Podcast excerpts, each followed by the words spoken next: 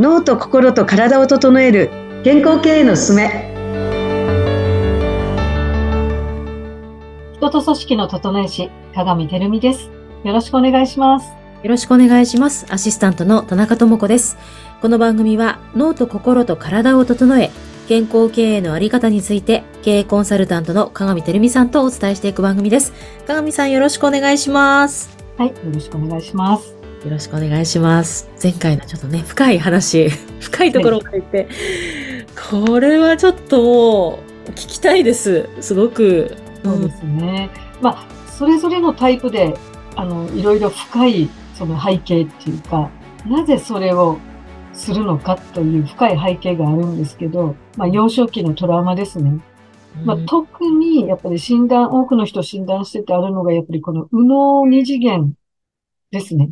うんが、ちょっと右脳二次元ですごくもう、深掘って何時間でも何日でも話せるんですけど、あ本あ、当にね。はい、聞きたいです。うん。いやー、だからね、その前回、やっぱりそのトラウマで、やっぱりそういう孤立するのが嫌で、なんかそう孤立した経験っていうのですごく恐怖を感じて、幼少期にね。うんなんかもう絶対、こう、そうなりたくないから、こうしようみたいな、幼少期なりに精一杯のことを考えて、それをずーっとやってきてるんですよね、私たちっていうのは。うんで、それが生きる手段なんですよね。生きるためにやってるんです、それを。はい。な、なので、私本当にあの、あの、この B ブレインを知って、うん、なんていうんですかね、その、人にはそれぞれそういう、こう、辛い出来事とかがある、あって、そのこだわりっていうかな、固執するところが、執着があるっていうのが分かってから、その、いろんな人のそのこだわって執着されてるところを見ても、前は、ね、自分とそれが、こう、ちょっと立ち位置が違ったりとか、目線が違ったりとか、価値観が違えば、すごくこう、反発心とかがあってたんですけど、もう今はね、なんかやっぱり、あ、この人も何か抱えてたんだな、あ、抱えてるんだなっていう、すごく、その、なんでしょう。あの、なんか、ねぎらいたいっていうか、うん、その、頑張ってらっしゃるんだな、みたいなね。なんか、すごくそこを感じますね。なんか、この人、まあ、私と同じように何、ね、こう、やっぱ苦しんでることがあるんだな、みたいな感じで思うと、本当になんか、同志のような気持ちがうんするんですよう。ね。うんんそうなんですよ。やっぱね、あの、言葉とか、はいまあ、何回も、まあ、この、ポッドキャストの中でも言ってきてるんですけど、やっぱり言葉尻とか、はい。表現の仕方、言い回しとかに、今のその人の、その、まあ価値観じゃないけど、そういう、その何ですかね、トラウマも含めて、特にトラウマとかがよく出るんですよね、言葉に。う。うんん。で、この、ね、まあまたバタバタ師走でしてるので、その、よく出やすくなる、その、ちょっと、マイナス面、あのが、えまあ、どのタイプもひょっとしたら出やすくなるかもしれませんね。マイナス面、出やすくなる。うんそう、行き過ぎて、まあ、いい面じゃ、行き過ぎると、大体まあ数値が30以上超えてくると、はい。いい面はすごくいいんですけれども、悪い面も顕在化してくるので、ええそこですね。あまあ、だからね、前回お話したのは、私たちがよりこう、右脳二次元はよりこう、自分のことがおろそかになってしまうっていう。うん。でも、その状態に気づいてないからですね、そもそも。きそうですね。気づいてないですね。だって、また、常にその、承認欲求で頼まれたら嫌って断れないから。こうんこ例えばこの時期だと、ね、忘年会だったりとか、飲み会多くなるじゃないですか。なりますね。それ誘われることだお、鏡さんもすごく多いと思うんですけど、はい。即変、即断れないんですよね、私、こう。こううん、一回持ち帰るっていうか、うん、うん 本当はちょっと断りたいんだけど、あ、一回予定見てからまた連絡します、みたいな感じで。うんうんでもそこで、あ、ごめんなさい、行けないってパッて言える人いるじゃないですか。はい、はあ、もう予定ここもう詰まってて、とかって。い。うん。あ、ちょっと羨ましいです、アフニ羨ましいですよね。そう思う。だからそこですね。で、どちらかというとですね、無能二次元の人っていうのは、やっぱり自分がどうしたいかとか、やっぱ自分、自分との約束ですね。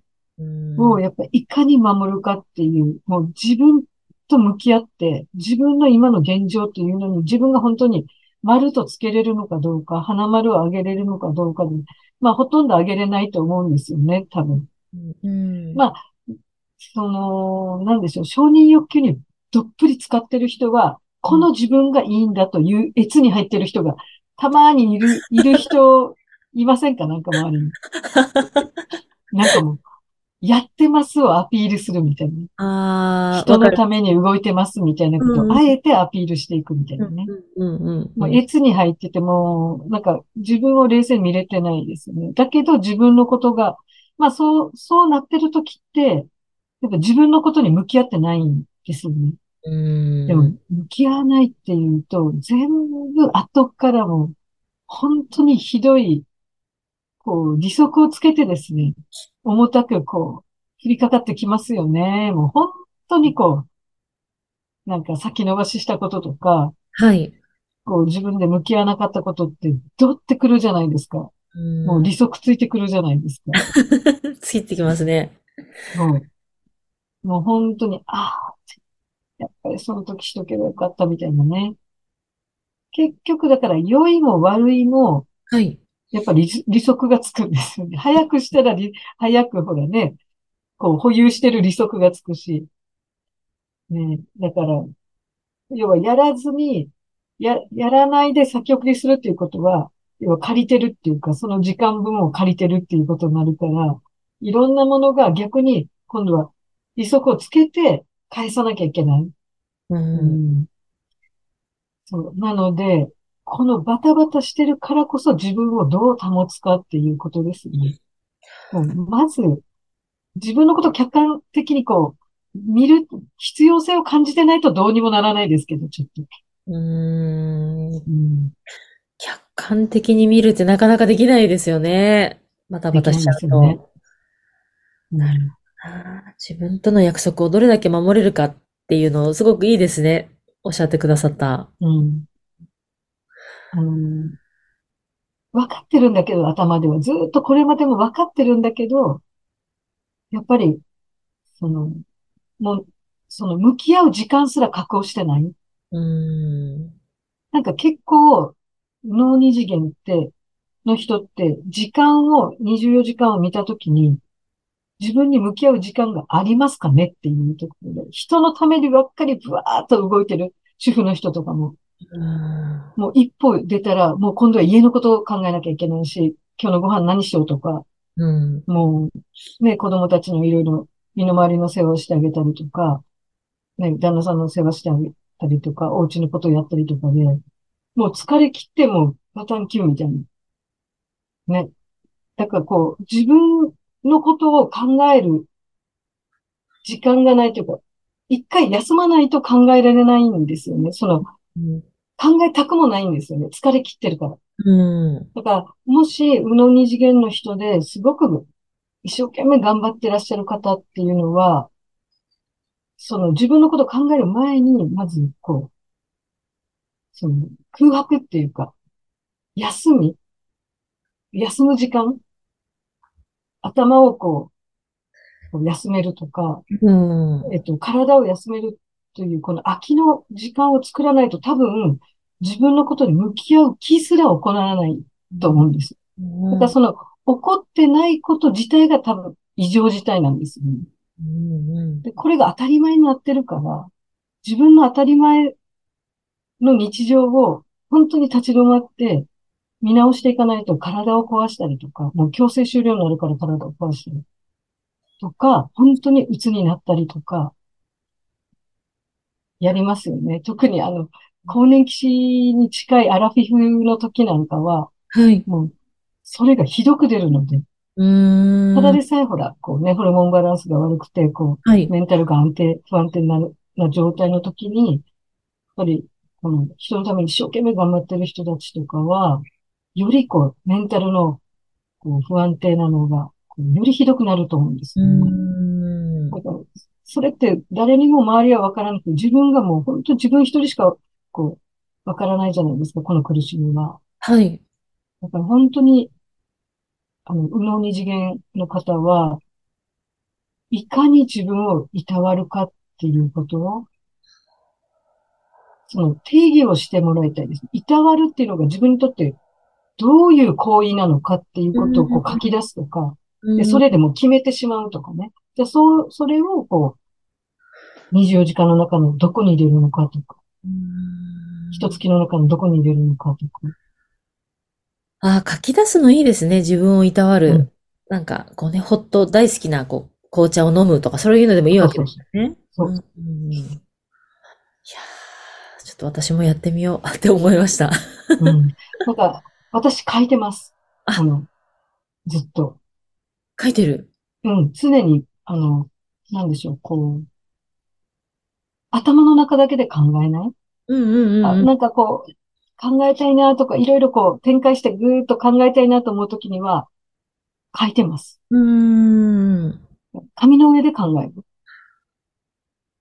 確かに前教えてくださいましたね。フレーム、うんフレームのね、話とか、うん。相手のこう、ポジションになってこう考えて、はい書き出してみるとか。はいで今回はこのいたわる、自分をいたわる、こう、でも書くの楽しいですよね、そうやって。あ、自分のこう、いいことで休めることをちょっと書くっていうのはいいですね。うん。うんまあ、それが自分との対話になると思います。うんうんうん。単純にこう頭の中とか心の中で思っても消えてなくなるから、またやり過ごしてしまうんですよ。うんそうじゃなくて残していく。まあ自分だけが見れればいいから、もう言葉はどんな汚かろうが何だろうがいいんですけど、まあいいですけど、とにかく自分との会話を、こう、なんか自分が見るっていう、うんうん気づくと思うんですよね。自分の状態を自分で気づく。まあセルフマネジメント力を上げるためにも、こう変えていく。